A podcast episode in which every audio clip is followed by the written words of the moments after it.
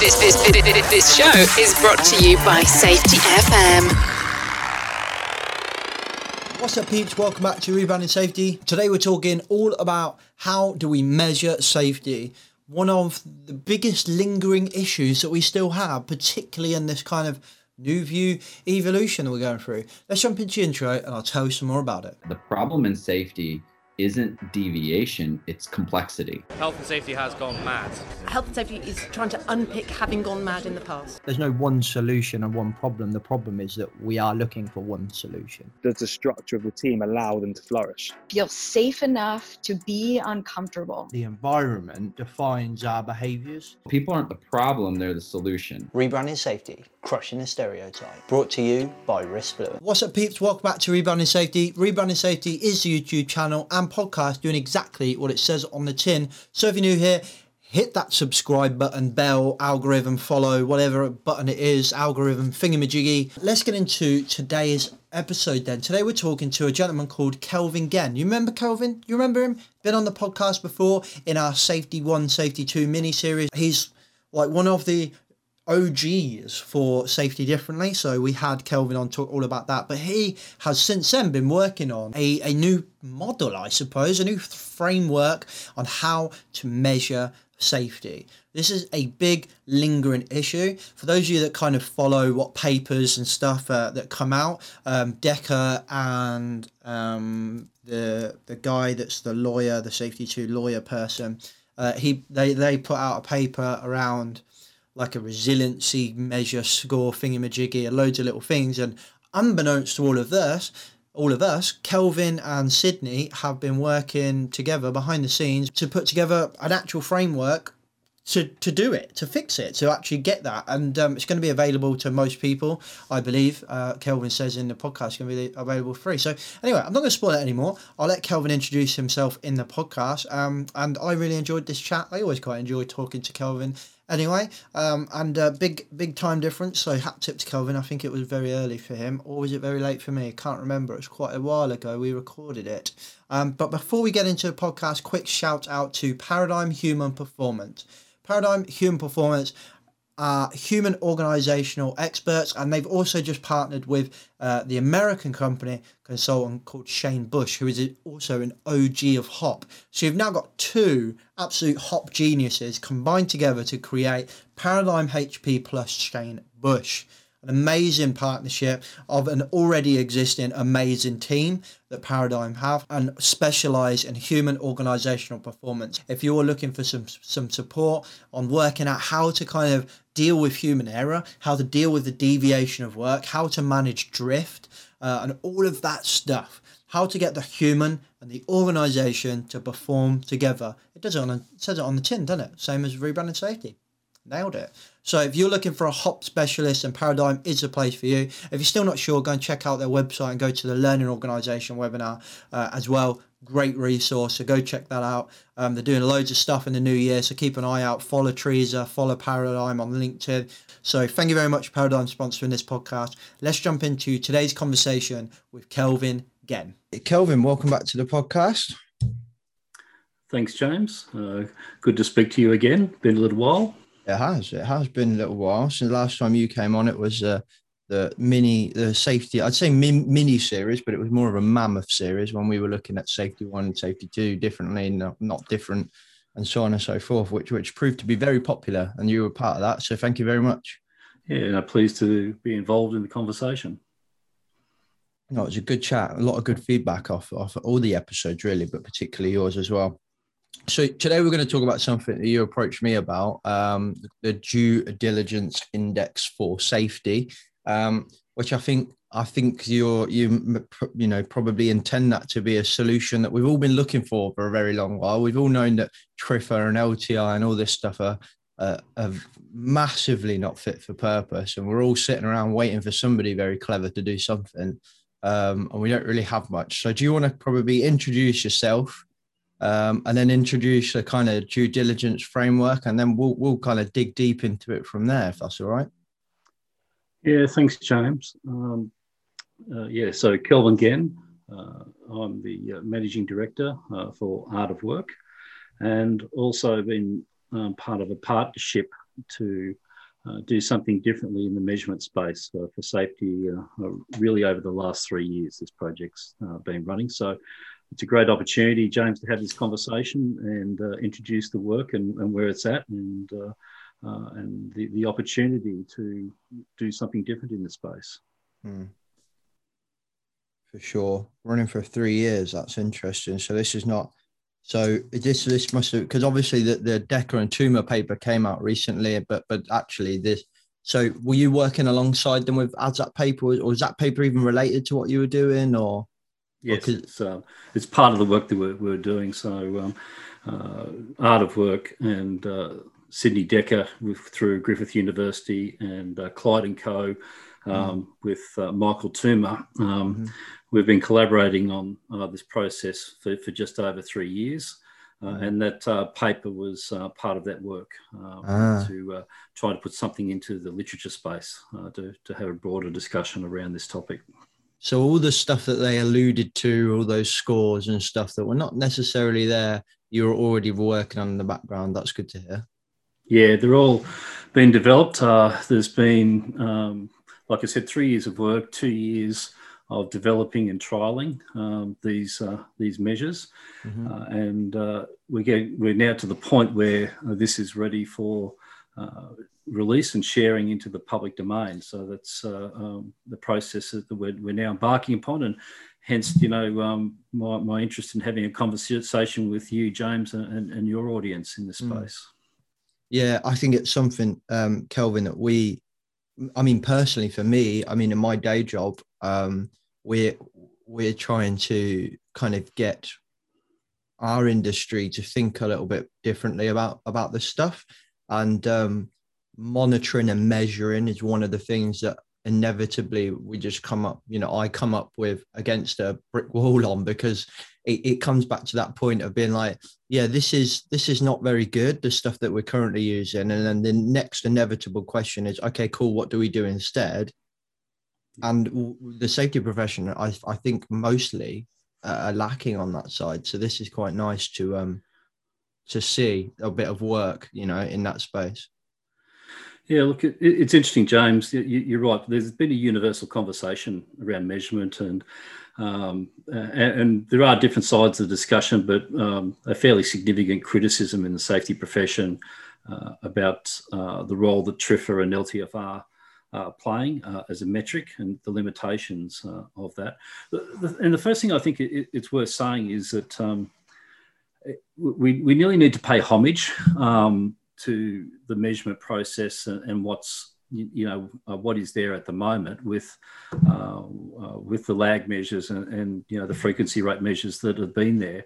I've, I've been in safety, as you know, for a, very long time and probably nearly 38 years now, James. When when I started in safety, there were no measures mm-hmm. in this space, and also there was not um, attention and interest uh, by boards and, and the leadership uh, in safety. Um, it was uh, not considered to be um, something that was in the forefront, you know, of running um, a business and the welfare of its people were, were, not something that was in the forefront of management thinking at that time. And so, if we go back to that point, at that point there was a search to try and put a measure uh, in place to drive and change um, the attention and focus and, and behaviour of leadership. And uh, so originally, the if we if we go back to you know the frequency rate measures, the lost time injury frequency rate measure was a derivative uh, from the insurance industry, the um, uh, the, the um, labour uh, insurance process uh, by one form or another in different countries, where they had um, uh, wanted to understand, you know, what were um, the rates of industry or rates of injury in different industries and the frequency rate was developed. You know, the number of lost time injuries per million hours worked was a way of uh, trying to understand the nature of the problem uh, that was mm. there and to give some benchmarking into industry. And to, and to that extent, um, it was something that could be communicated to boards very effectively to say, you, you should be interested uh, in the amount of injury in your business.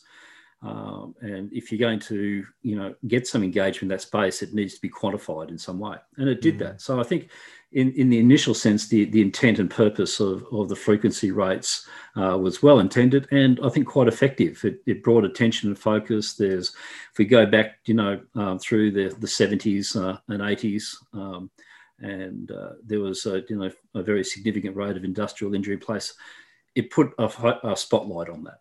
Mm. And as a result, you know, we, we then got the interest of management, um, who then started to engage and invest in the um, strategies around safety and tried to work out how to reduce this problem. And, and that's essentially what happened. There was um, there was engagement and I think uh, a significant improvement in that space. Mm. So so in looking to do something differently, um, it's sort of looking at to, well, is that measure um, is it serving us well now, uh, as it had done uh, early on in, in, if you like, the, the safety journey that organisations are on?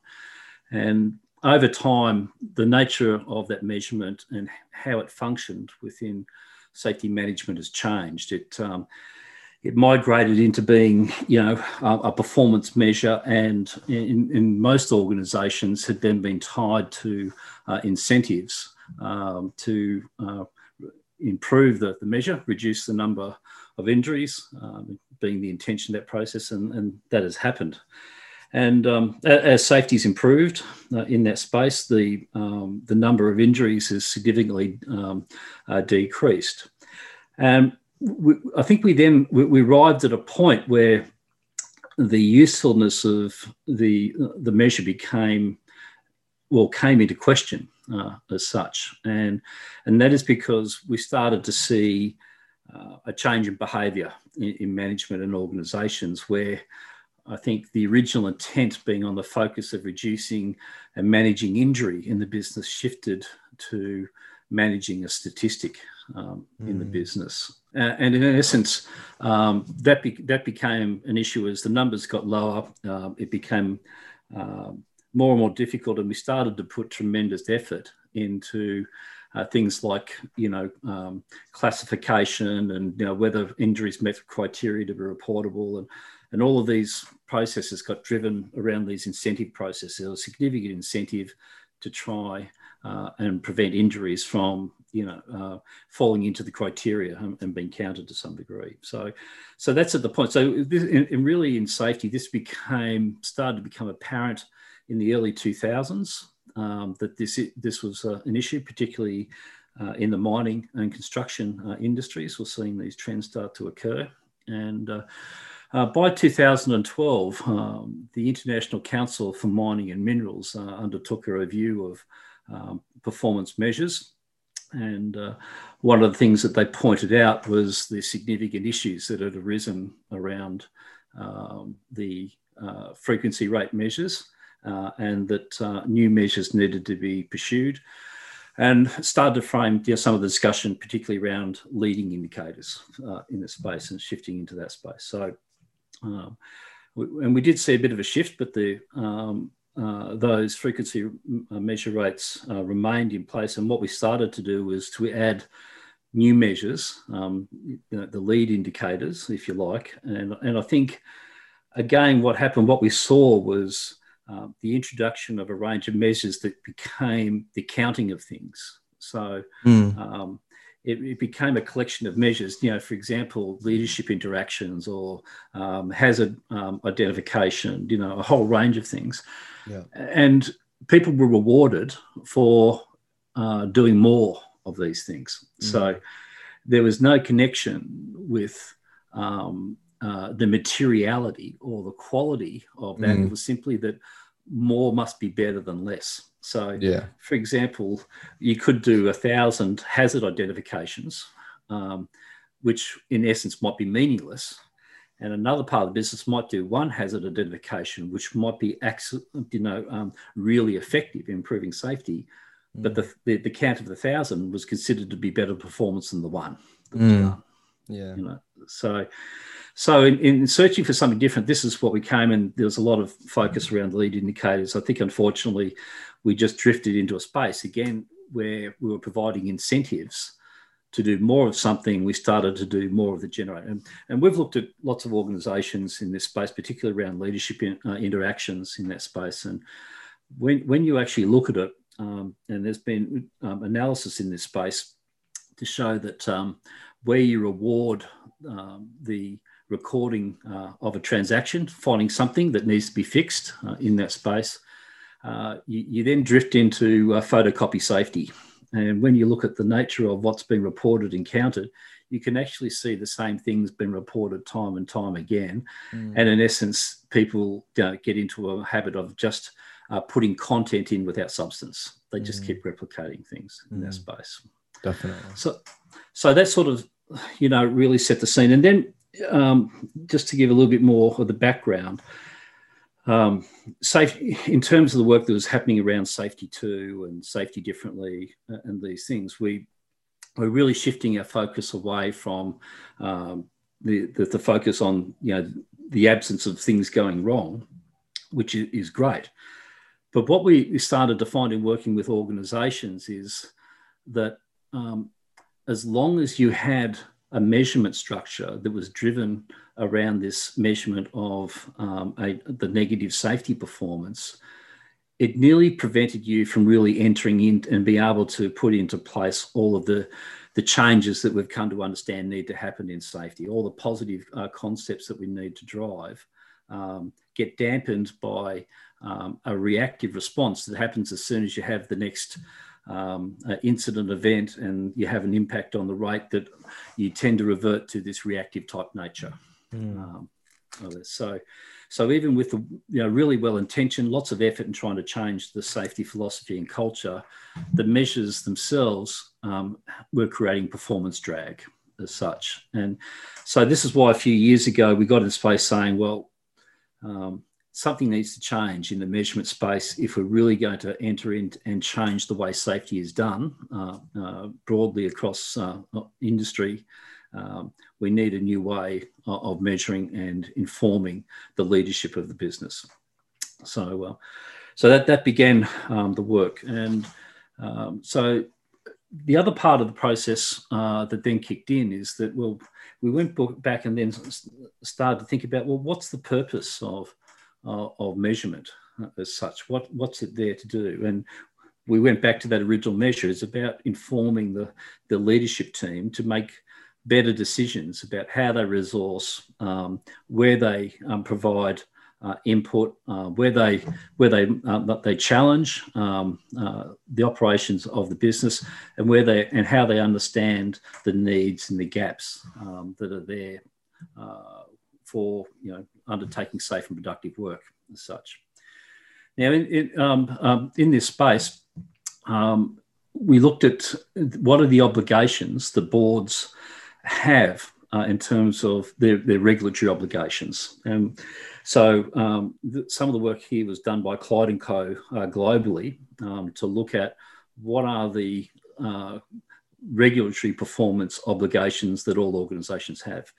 And in essence, it was identified that um, either directly or indirectly within the legislation, depending on the country um, that you're in, that there were there were six key elements that boards were required to, to satisfy, and those were the things that um, if you ended up uh, in a situation where you had um, a safety uh, event that you're going to be held accountable to uh, in in terms of a regulatory intervention of one form or another.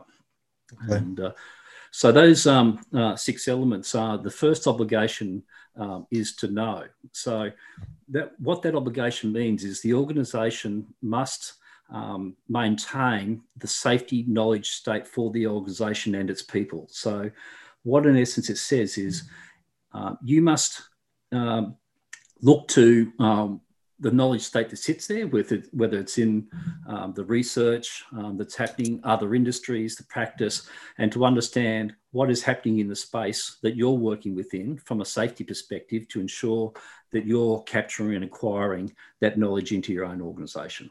So that's a fundamental pr- principle that you have an obligation to actually know the knowledge state for safety relative to what you do. Can I just come in on that one for a second? Yep. I, th- I think that that's really interesting. I think it's it's nice to see that we we we I kind of kind of treating the the knowledge the knowledge of our of our company and not just our safety team of safety um as as as kind of something to continually improve on to kind of use to kind of phrase on it but um what is the right knowledge i think would be an interesting question because i think there's enough there's there's there's people out there that still think that the safety science stuff that's going on is not worth the, the paper it's written on. And there's there's you know there are leading kind of professional membership bodies you know especially here in the uk our largest one doesn't really engage with any of this safety science stuff pro well And they have fine, the journal but, do you know what i mean it, i think for a leader it's Yeah. like well yeah we're going to measure your knowledge but like how do they know what knowledge is right and what or is that Well, what- my the- job Yeah, what the beauty of it is is this is in a legal framework rather than a professional framework. So Mhm. within the legal framework, the, the legal framework doesn't give a right or wrong answer to that question. What it does say is you need to be able to demonstrate how you acquire knowledge from whatever source. You know, it can be from industry peers or it can be from it doesn't doesn't define where you have to source that from of course yeah you- but you have to be able to demonstrate that you're constantly learning and updating about the um, the state of safety practice relative to what you do. You know, it's it's not safety right across all domains, but if you're a constructor, you need to be up to date with what's happening in construction safety. In, you know, and make sure that knowledge is coming in, and and then you've got to be able to show well, how do you transfer that knowledge into, the, and there'll be things, and we already know you get prosecutions that attach to um, in, induction and supervision training, you know, the whole range of things. But that, Mm. that's where that comes from. Is that obligation sits there, and you've got to be able to show how you satisfy that. yeah. So it's so this question is not um, about what that knowledge is. It's just that you can show Doing that you have a process of acquiring uh, knowledge. Okay. And does that and does that inc- that's like the kind of the workforce in general and not the safety team. So also you're looking at those kind of operational Yeah, roles and the board as well. Yeah, it's, uh, so this is th- this really doesn't relate to the safety team at all. I mean, that be, can be one way you demonstrate that through the safety team you're bringing that knowledge in. That's Yeah. the thing, but but it actually applies to the, the the operation management and the doing of work in the Mm. business, right? So that that's where the test is applied, and, I and you could that- have you could have no safety professionals in your organisation and satisfy this requirement. Mm. I think that's an important point to note that you've obviously picked out in that you know not every company has those safety professionals, so that's good. I think that you've kind of put that out, and also I think that is a key issue that I've experienced in my working life in that safety is for the safety team. Yeah. You know, and and and I don't because I employ a safety person. I don't need to have any knowledge of safety and that's a- the biggest challenge that I still have now to this day, like years and years into this career. And I still every day have the same challenge of trying to tell kind of what I call risk owners, line managers, process owners, and things like that to say, no, no, no, you own that risk. I'm just here as a specialist to guide you. So I, I, I kind of like that, that, that, that knowledge of safety Yeah, so- measurement helps if, if that. We, if we put that into a governance frame, framework, James, we can say that you might have the world's best safety team uh, on Mhm. board, uh, and the organisation has given all safety responsibility to that team. You have um, uh, an adverse event occur, and a prosecution occurs, and the the um, and the defence of the company says we have the world's best safety team here, but the the Mhm. courts will say, well, um, but how does that knowledge get to the people who do the work, who supervise the work, who plan the work, who do the work? Yeah. Uh, if it's all being left to the safety team, well, that's not going to count. You know, Mm. So Yeah. No, I like that. Right. I don't want to spend too much time on each one, otherwise we won't cover all of them. So what, what's point what's measurement two then? is is understand, and, and understand is nearly a bit of the heart of and soul um, of, of of your obligation. So understand means that you need to understand what hazards exist uh, in in your business. Um, you need to understand the risks that attach to the hazards, and the and whether the controls or the control strategies that you apply to those hazards are effective. You know, so so this, this is the heart and soul when you think about what happens in safety is saying that your obligation from um, a governance point of view is to, in the type of work that you do, you need to be able to demonstrate that you know the hazards and the risks. And also you've got a process of understanding that the control strategies apply work, you know, are effective in one form or another. So when you think of a lot about we do the safety, a lot of the work does come into this space. You know, whether it be um, risk registers and uh, um, and putting in critical controls and a range of these things. This this is what that element is, and what you need to be able to do from a board point of view is to be able to communicate that effectively. Is that as a board, do you understand the hazards that uh, exist uh, and that the controls are satisfactory. They're actually um, they're they're more they're adequately meeting and addressing and preventing unwanted outcomes from those hazards. Mm. So I feel like um, well, firstly, I, I kind of like the word understand. You know, as a, as a kind of type for me, understand hazards exist, understand risks attached to those hazards, and and the the effective you know the effectiveness of those mitigations that you put in place for, for me that that is that's that's interesting because i think i think back to a previous role that i've been in where i'd worked within fire safety and actually one of the biggest issues was just getting senior leaders to actually understand what the fire risk assessment said and what it meant yeah. and what it did and what its scope was and you know after months and years and years of of kind of doing all this work and you get to a point where the leaders still don't really understand so many things um, as to what we're trying to achieve here. I think that that's interesting. These both of these measures to me kelvin they seem very qualitative. Like it's maybe there's a bit of quantitative stuff within the knowledge of safety e.g counting the routes of of yeah. or, or how many times you read a paper or something like that. But to me, it's like if I'm going to measure someone someone's understanding. It feels much more to me if I'm the auditor going, Kelvin, could you just explain to me what that actually means? So, what does compartmentation mean, for example? Yeah. And they should be able to relay that back. Is is that yeah. right? So, or? so that's a really interesting point because part of this is being able to turn this into a measure. So that's mm. why we've spent three years working uh, on, on, on, this, um, because you're right, it is that. But the, the objective is is to be turned it into um, if you like, a, a numerical uh, assessment. Now, there, it's nearly impossible to escape um, qualitative measures uh, in this space, mm. but there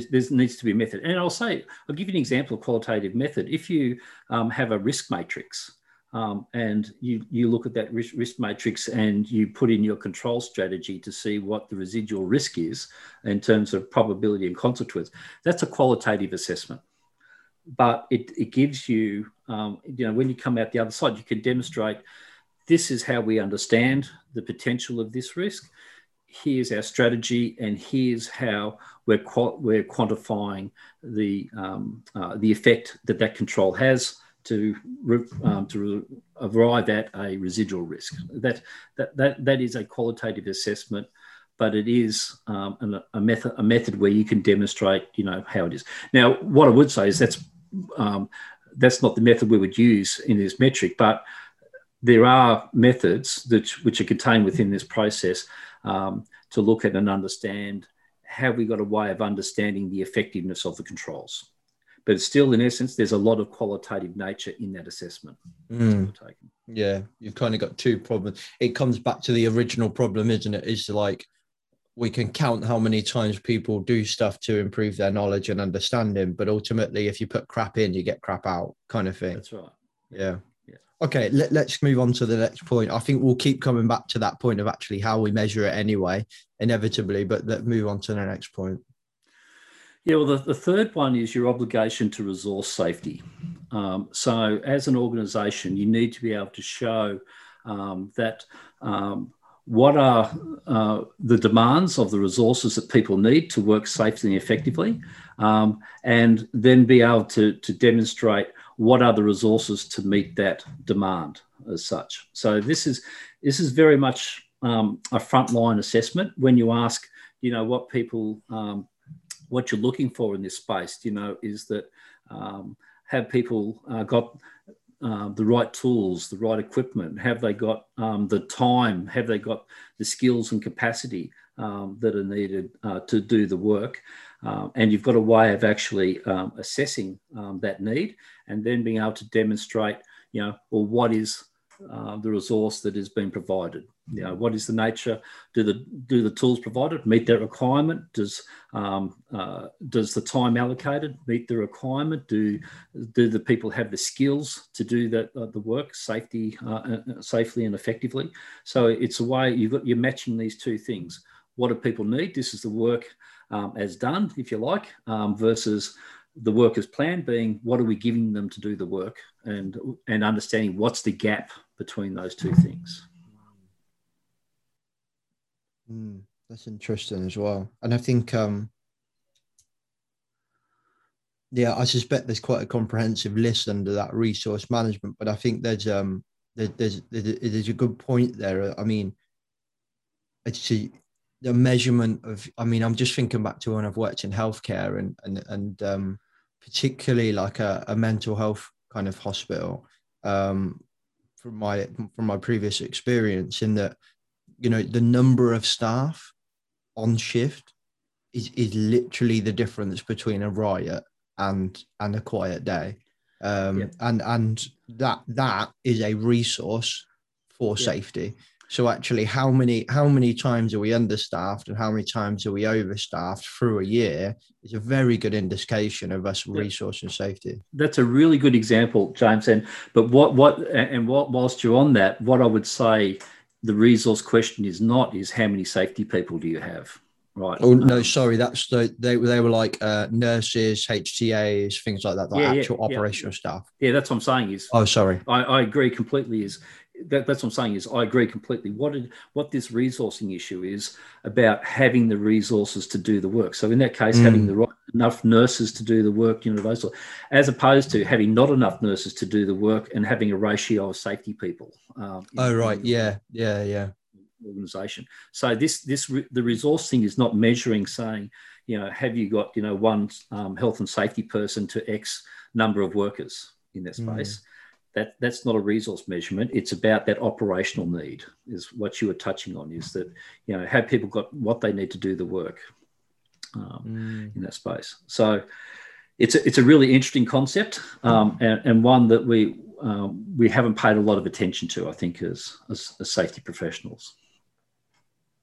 Yeah I, I think that for me that that's surprisingly because i was i was quite my thoughts were were more kind of uh, uh, normally I would probably think, yeah, the knowledge and understand thing that that is what I kind of, but actually that the measurement of resources and attaching that to safety, I think is a really key point because I think we just see so like understaffing, for example, in healthcare situation, we just see that as that's just that's just life, that's just reality, yeah. and we we rarely make that connection to the risks that that generates from a safety point of view. Yeah. Um, and I think that that if we can do that from via this me- measure that you've that you've kind of you guys have, have, kind of put together i think that's really powerful. It's at turning around and saying you know actually if if if you think about yes it's all, oh yeah we're understaffed and it's really hard for us to kind of get quality staff or whatever yeah that, that's all right. I get i get the challenge but ultimately that's going to start to impact your your safety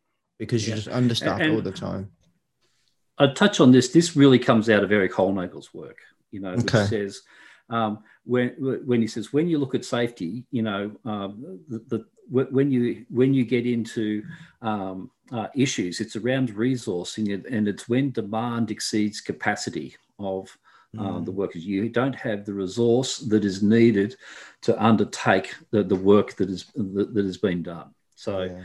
Eric's work is very much in that resilience engineering piece about this um, uh, capacity and demand equation. Yeah, no, I like that. And I think, you know what? It's so. I just, I'm just thinking back to like when I was, I was literally, as, as you probably know, in in the UK, we've just had well, in the in Europe, we've just had the the football uh, tournament um, and the Euros, and everyone lost their shit because England actually did well for once. Um, Except um, can't can't kick penalty goals. Is that the issue? Or yeah, that is just always been the issue. I'm not really a football fan, so I, am probably just going to pee everyone off if I comment too much on it. Um, but um, there was some videos that came out of the of the fans storming Wembley. They broke through that. I don't know if you saw them, but they broke no. through the barricade, and they and then and and I just the first thing that came to my head was those poor stewards. Yeah. Like and and normally stewards at a game are low paid, sometimes volunteers.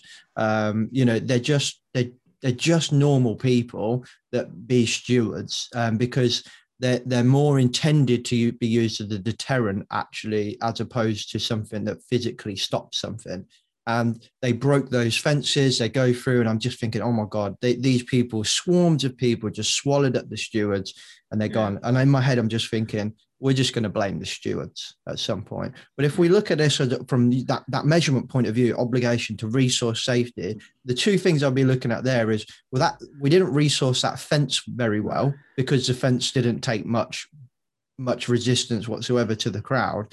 And then did we resource the number of stewards? Maybe not, but also the kind of the quality of the, stu- the steward. So if if something did go wrong, does that steward have the capacity to deal with that, or are they yeah. just low paid, um, kind of you know enthusiasts of that sport? Yep, and um, you can go back to the second element too. The understand one is it's quite mm. predictable that this would occur. What were as an organisation, do we understand the nature of the hazards that um, could be raised, and have we got the control strategies in place? mm. being that we get, you know, the um, uh, we, we can expect that the barricades might be broken, and what's our strategy?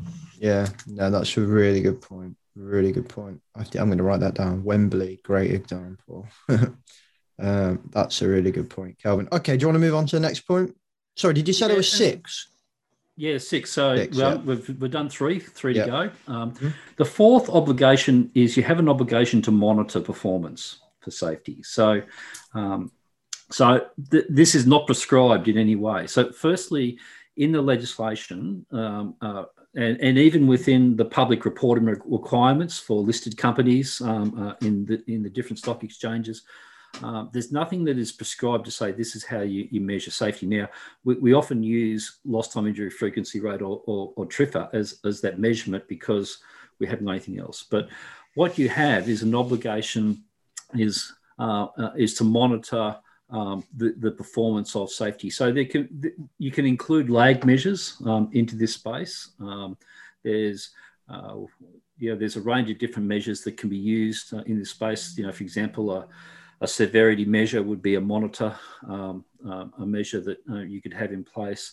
Uh, but you, it's up to you to determine what are the transactional measures to understand uh, the nature of safety performance. You know, it might relate to um, the the um, the injury or incident events, the potential incident. There's a range of different things in space, but that's that's where you have the opportunity to look at that transactional nature uh, of, of, safety performance in one way or another.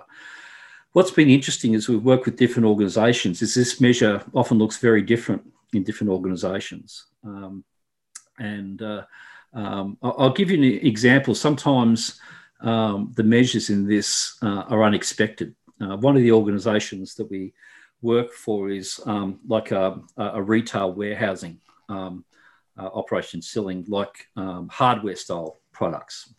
And one, one of the measures that they've um, you put into this place is the overstocking of, um, of the retail warehouse. Uh, and what they've what they've come to understand is that uh, when a particular warehouse is overstocked, meaning that they've got um, uh, stock that will be stored um, in, in, unusual places, like uh, it'll be a lot higher, there'll be a lot more stock around, different movement, is there, uh, they have a lot more injuries when that occurs. So what they use as their monitor measure is their overstocking rate as a predictor of where they're going to have safety issues. Uh, and then then they're, they're looking for is when they look at a store where its um, its stock levels uh, are moving beyond where they should be, it allows them to intervene in this space. So the, the monitor measure is um, something that um, is uh, interesting and it's about trying to find uh, measures in that space that are relative to your operational performance and give you an insight into the transactional nature of what's happening within the safety in, in your organization. Mm. That that sounds like a very mature company to put that that that observation together. Um, yeah, I wonder if Yeah. you would get that in a less mature company. No, and that's why I said I think there's a range of measures in this space. So, what we would what we'd often say is if you um, uh, are going to need to measure um, you know, a lag measure, we would you know, advocate that you shift to a severity rate measure rather than an injury frequency rate measure.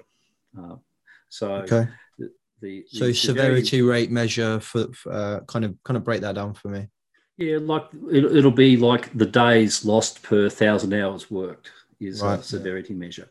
So it gives you, and, and again, you know, the problem with lost time injury and TRIFR rates is that, uh, you know, uh, a count of one on a lost time injury frequency rate might be a sprain uh, in someone's back and it might be an ampu- amputation of someone's arm, you know, so they both equal one in that space it gives you no reflection of the nature of the problem. Whereas you can use something like severity in this space, which gives you, you know, the, the amputation will give you a completely different severity measure to the back strain, for example, uh, that occurs. Right. So um, it You gives could- you much more um, a nature, a a real insight into the nature of the safety performance. Yeah. Yeah, th- this is the one I think that's going to be the hardest one. I think Kelvin. I don't know what you think. Um, to kind Yeah. of nail down because I think if we like that's just just kind of breaking down that severity measure thing. Like initially we said days lost, but we don't like LTI, but that those two are very similar. Days lost and, and LTIs. Yeah, except um, the LTIs um, are, are a count. So, you know, the, it, if you have one day off or a 100 days off, it equals one in that space. Whereas the Oh, yeah. severity rate, it actually is the number of days that occurs. So if if you have an event where it's one day off, it counts as one day. If it's a thousand days off, it's a thousand is your count. Mm, okay, I'm with you. So you would do, would you do something like days lost for that severity area, or just days lost in general as a company to from safety or Yeah, lack of well, it- yes, it'd be yeah injury related days lost. So days Yeah. days lost related to to, to injury uh, on a pro rata basis. So you know, like I said, that um, you can convert it into the hours lost for a thousand days. There's different different scales that you can use, but um, that sort of scale, we find that that scale of days lost per thousand hours works gives you a, a reasonably workable metric. Yeah. Okay. And ultimately, this means that we are still we're still counting accidents, obviously, uh, as part of this, because both the examples, the counting of accidents. Yeah, look, there's different. Yeah, you, you're trying to understand the nature of safety transactions in the monitor um, Yeah. measure. Yeah. Cool. Okay. Any other any kind of other examples that you think are important to pull out on that one? Because I think that's the one where Uh, people might get a bit lost on.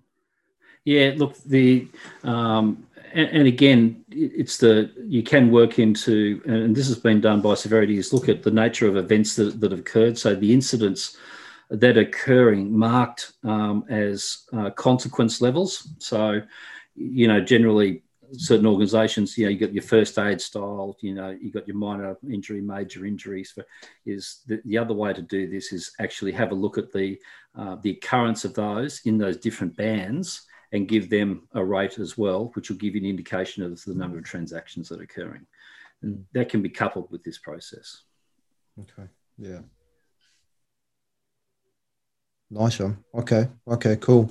Um, next one. The, the, the fifth one is your obligation to comply.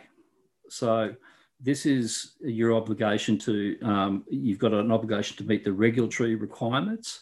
Um, it might be in, in, certain, it depends on the industry in, there might be some, some industry specific requirements like rail, for example, and aviation all have their own obligations um, for uh, compliance and your obligation uh, to comply with this um, uh, the system uh, that you put in place for your organization.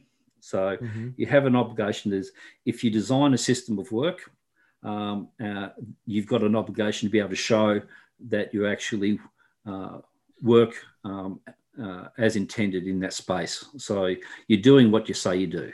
Mm. The, the, nature of the comply piece.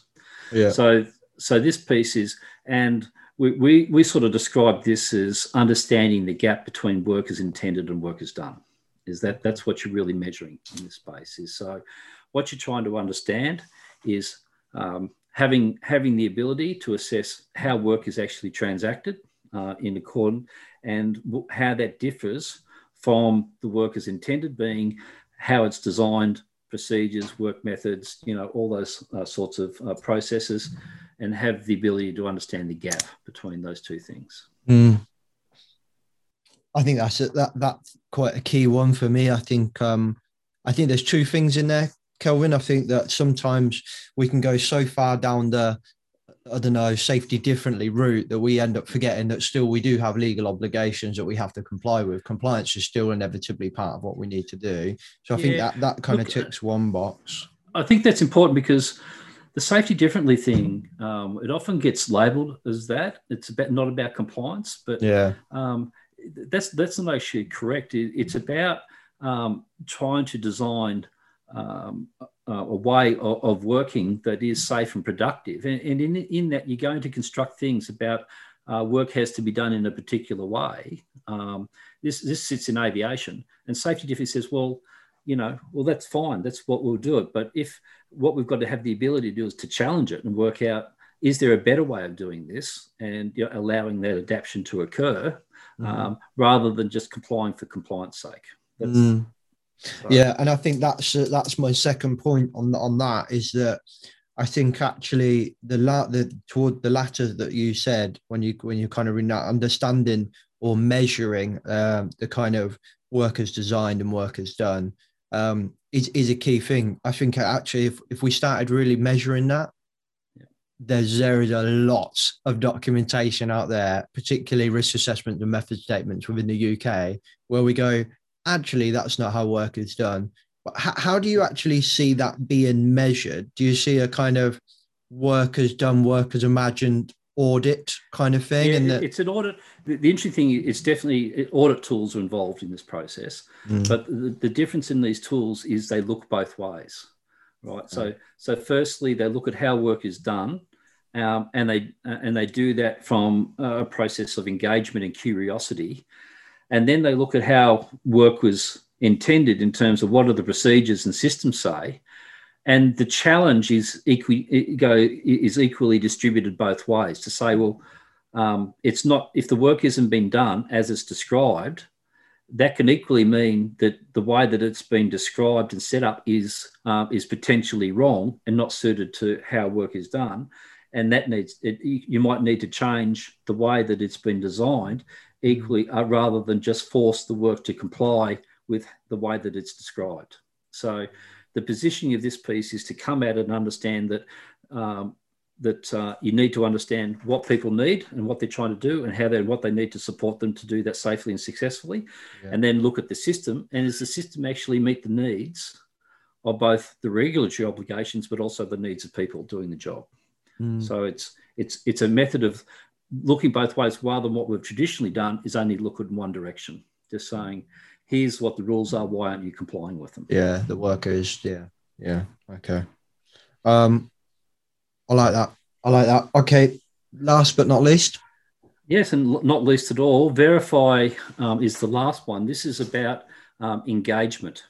So, what you need to verify in an organization um, is this, the, if you like, the state of safety across the, the organization, how people are engaged, the, and what is the culture and practice of safety. Now, and to give you an insight into the tool that we're using here, um, we're actually uh, advocating the use of the Net Promoter Score uh, for this particular measure. The what score, uh, sorry?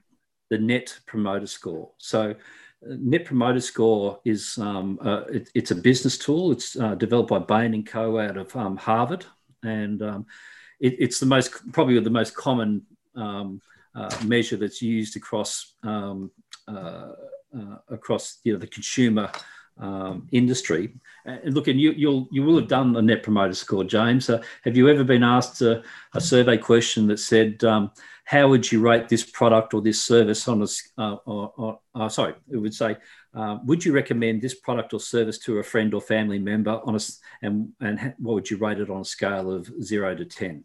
Right. Okay. So would definitely recommend, would definitely not recommend kind That's of thing. right. Yep, Yeah, I've done that. yeah.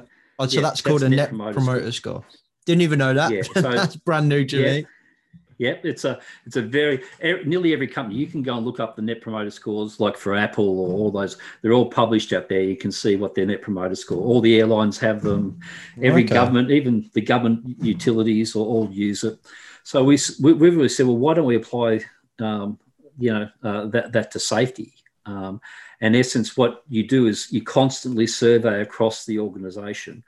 Would you um, recommend the way that safety is done at company X, whoever you are, to a friend or family member, from, you know, from from zero, uh, not at all, to um, ten being highly recommended in that space. And so, what the science and it's really interesting. It's a very simple question. Um, it doesn't give you uh, any insights into what's right or wrong with it, but it gives you um, a very strong measure of engagement of uh, whether um, whether we're you know what you're doing in the safety space is connecting with people uh, and they're actively engaged and convinced about it that this is uh, this is a great thing to be doing. I would love to see the answer of that question from from employees. It would you re- would you recommend that your you know daughter work here? Yep. For example, from a safety point of view. Uh, Yep. Do you think that that heavily relies on Kelvin though, like how comfortable people are being honest within that company? Oh yeah, look, and the, the net promoter score again. All these things only work how you design it. The, Mm. the, the net promoter score is designed um, to be a completely anonymous um, system. So when you go out and survey, you cannot uh, you, you cannot identify um, the person who's been surveyed. The only thing that you'll be able to identify would be a business unit, for example. Mm. So Yeah. uh, so you'll know it's come. Each business unit will have a score. Each region will have a score from collecting it. But from an individual's point of view, there, there's no traceability, no kickback in that space. Mm. That was number six, wasn't it? Yeah. Okay. So that's they're the six. So in essence, uh, these so these are the obligations of, of boards that to know, um, to understand, to resource, to monitor, to comply, and to verify. So if so so so the and that's when we put this together, James. The challenge we put out to saying take your existing measures and see do they meet this um, set of criteria do they answer the questions about the board's obligations to know, understand, resource, monitor, comply, and verify? Mm. I think that's a good question. I think a lot would. I think a, a, You, a lot you might would. find little bits of it. Yeah, that's what I was just about to say. I think a lot would probably fall into loosely that monitor performance kind of gap, Yeah. Um, or, or or slot. Sorry, Or probably Um, uh, there'll be some in the understand space as well. I'm sure. You know. yeah, Um, yeah. I think I think the last two, the, the the two before that, I think most will sit their stuff. If I'm just thinking about how I've monitored safety and measured safety in my experience, I think that people would put most of the stuff in monitor and obligation to comply. Yeah. But but I think that's where which should kind of come into my next question actually, Kelvin. It would be there's going to have to be a hell of a lot, in my opinion, of guidance Yeah. around so- like examples and guidance as to what monitor very, um, performance actually is.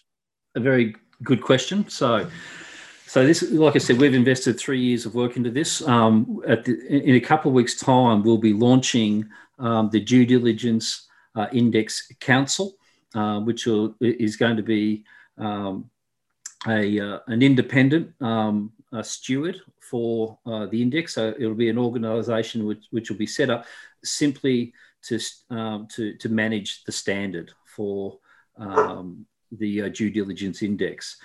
Um, and that organisation um, will have no commercial um, attachments or affiliations. It's simply there to, to guide the, the future development um, of the standard uh, as it's put into practice. Uh, so there is a comprehensive standard uh, that has been written. Um, we're also we're, we're, having some discussions with um, different standards organisations, um, uh, uh both uh, in, in Europe and Australia in this space. Um, and the standard will be released into the public domain. So it will be a publicly available resource. Um, and all the um, the tools and and the methods are going to be all fully contained within the standard. There will be a website um, that uh, will be released um, where all the uh, uh, information can be um, uh, acquired. And then what we'll be looking for is um, trying to get organisations um, who want to uh, work with and use the standard is to do so and to contribute feedback about um, the different measures, uh, what sort of metrics that they're getting from them, and, uh, uh, and assist with the continuing improvement of the measurement framework. So you you I've got a vision for this really then Kelvin as to be the kind of universally accepted, internationally accepted way of man- managing safety that yes. we all we all yeah. kind of contribute to worldwide and yeah. we all accept and, and evolve as well, I suppose, over the years. Yeah, like I said, you know, we've we've been having discussions like with um, the International Council for Mining and Minerals. We've had discussions with um, uh, BSI. We've had discussions with um, uh, uh, standards in Australia. Um, but yeah, our vision of this is trying to provide um, a reference tool and resource and a framework that is universally apl- uh, uh, uh, applicable. And, and, again, you know, our interest in this is trying to free us from the constraints of the measurement framework we're in, which we think is constraining the real adoption of, you know, the, the evolving science in this space. Agreed. Um, and uh, uh, and to do that, we figured the only way to do this is to develop something, put it into the public domain. Mm.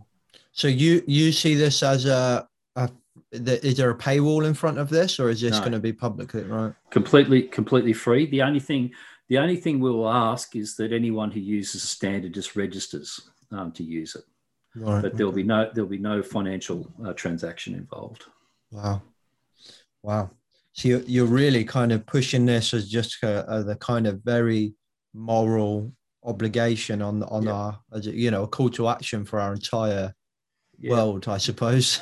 and and we're happy. Find people, uh, and as you see, people uh, you know want to critique this stuff before it's even out there. Um, and uh, what we were saying is, well, what we want you to do is come and actually participate and be part of developing something better. Yeah, yeah. Well, just whilst we've got a few minutes left, like on on those kind of criticisms that have come out of that paper, um, I think w- one of them particularly that sticks in my mind is that we fall into we may fall into the trap again of just counting uh, paperwork essentially and not actually not actually delivering um, a measure on on safe work. Like i and that comes to my other point around guidance i suppose. Like yeah. what's your kind of response to that that then that kind of criticism um, well, i think it's um i'd say the criticism of ignorance in making criticism without actually um, uh, understanding the measures and uh, what's contained within them in that space. And it's been absolutely designed to um, uh, to move away from the counting of something uh, as a measure. It's been very much to, designed to understand, um, particularly the nature of performance, capacity, and demand. Right. So do you, do you think then, Kelvin, really that the criticism was of how, how it was put across in that paper, not necessarily the bit because how you've explained it to me today is probably not how I've seen it explained in the criticism. So really, did yeah. the paper go far enough to kind of give you? The paper was, like I said, you know, the, the paper was a very short introduction into the yeah. concept, you know, yeah. so. Um, and there was none of the materiality in that paper behind um, uh, the method and the system and the work that's been put in place. That, that mm. the, the, paper Tooma um, and Dekker put together was conceptual, um, and it was to actually set the conceptual framework, not the accounting framework. You know, right? And, uh, okay. So um, uh, yeah, look, I, I, just think again, uh, it's uh, people taking something on the surface and making face value observations. Right, right, okay. Okay. And um, what's the what's the kind of timeline on this then? So when can people start to st- see some more about it? we're just trying to um, we're just trying to tie up some uh, structural and organisational things. Uh, we were hoping this week to uh, be going live. I, I, now suspect it'll be two to three weeks away, but it's it's, right. it's it's it's let's say within a month it'll it'll be in the public domain. Yeah, two to three weeks. And and sorry, I should have asked this a minute ago because that that question sounded like I brought it to an end, and we do need to bring it to an end. But um, on on that international on that council that you're building is do you, do you envision that being an international council like yes so europe representatives you know uk representatives australia uh, america and so on and, and yeah, we're, kind we're of looking to emirates yeah we're looking to attract um, uh, uh, if you like, in the governance um, structure, representatives from you know uh, from an international framework. That, that's what we're hoping to achieve. Yeah, I think that's really important in my opinion. So because I, I, I wonder, Kelvin, and, and this is there's there's nothing to substantiate this claim whatsoever, but I do think that in the UK, uh, in my experience, a lot of our professional bodies just think that's just how Australia do things. Australia are a bit hippie like, and we're, we're not like Australia, so we don't want to listen to them. But I think if, if this becomes so, you mentioned kind of BSI or anything like that, yeah. you know, ISO, you know, if you get them on board and they're in this council, that yeah, well, that shoots this up to the the people going to start listening then and yeah. go, oh, this is serious. This isn't just James and these safety hippies that have come up with something else. This is widely accepted. Yeah, so that's why we've been engaging these conversations. That's what we're hoping will happen. Uh, will, will, happen. Yeah. Um, as we go through the process, but uh, um, you know, um, the the intention is to have this uh, as an uh, as an international model. Um, mm.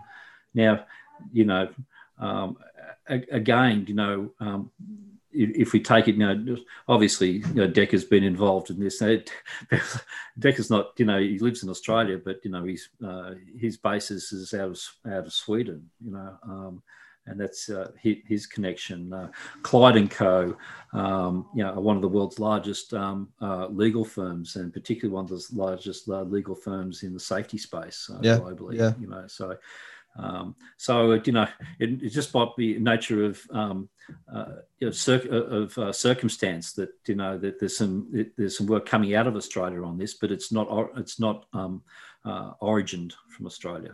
No, I, and I get and I get what you're saying. You know, I think that.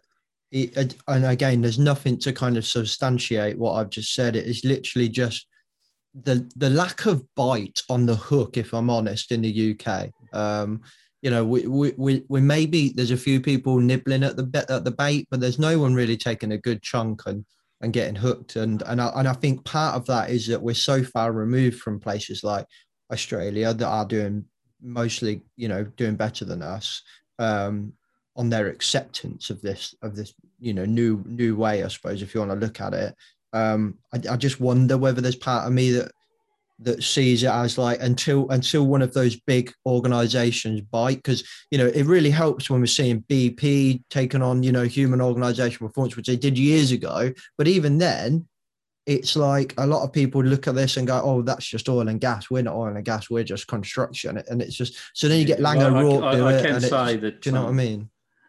yeah i can say that there are some large globals in Europe um, who are examining this at the moment as well. Mm. Um, so uh, we, we, we hope to, you know, um, see that materialise, and you'll see some, you know, significant leaders in this space taking it on board. But, um, awesome.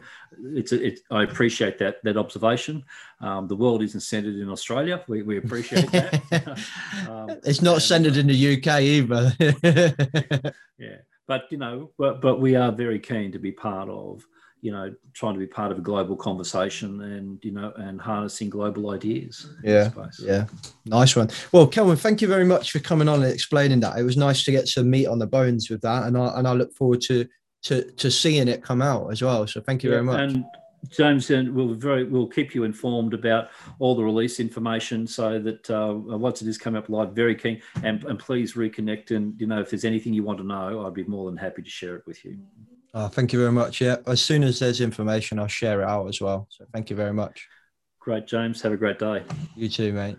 Okay, peeps, hope you enjoyed that conversation with Kelvin. Thank you very much uh, to Kelvin for coming on and talking about this framework. Um, at the time of recording this intro, I believe the framework's kind of not really ready yet. I've not seen anything come out yet. I know they were. Oops, sorry, just hit my mic.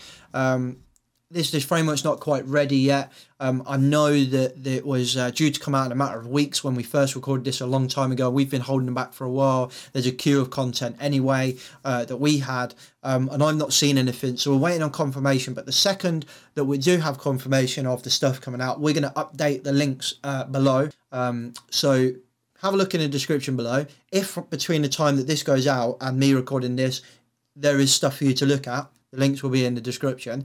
If two years down the line you're listening to this podcast, the links will be in the description. So check out the description. All the links for Paradigm, there's a phone number, email address, website, all of that's in the description below. There'll also be links for rebranding safety. So go check out what we do over at Rebranding Safety. There's loads of stuff we can do to help you out. Media services, if you're a brand looking to increase awareness um, within the safety profession, we've got a massive audience um, that we would love to kind of uh, partner with and help you help them. We provide loads and loads of services where we can help you rebrand safety yourself, help you become a much better organization. So go check out Rebrand Safety. Go check out Project Miletium, which is our uh, membership for safety professionals to make better safety professionals as well. There's loads of stuff we're doing. All the links are in the description. Don't forget to check out Paradigm. I'll catch you next week. Safe. The views and opinions expressed in this podcast are those of the host and its guests and do not necessarily reflect the position of the companies. Examples of analysis discussed within this podcast are examples only based on limited and dated open source information and should not be utilised in real life as the only solution available. Assumptions made within this analysis are not reflective of the position of the companies. No part of this podcast may be reproduced, stored, or transmitted in any form or by any means, mechanical, electronic, or otherwise, without prior written permission from James McPherson.